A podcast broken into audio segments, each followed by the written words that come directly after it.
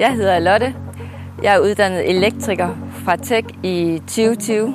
At få en medalje, det betyder rigtig meget. Det betyder, at andre de også anerkender mit hårde arbejde under hele uddannelsen.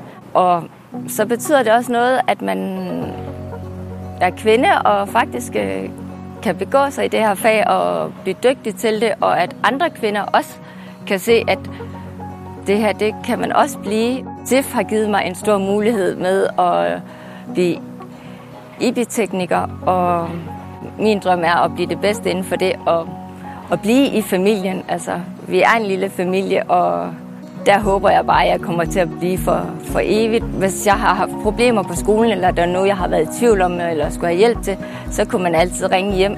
Og så var der altid en, der kunne hjælpe en eller svare på spørgsmål. Og møde dronningen, det er rigtig stort. Men det er nok for mig det største, altså anerkendelsen af, at der er nogen, der har tænkt på mig og synes, jeg er dygtig.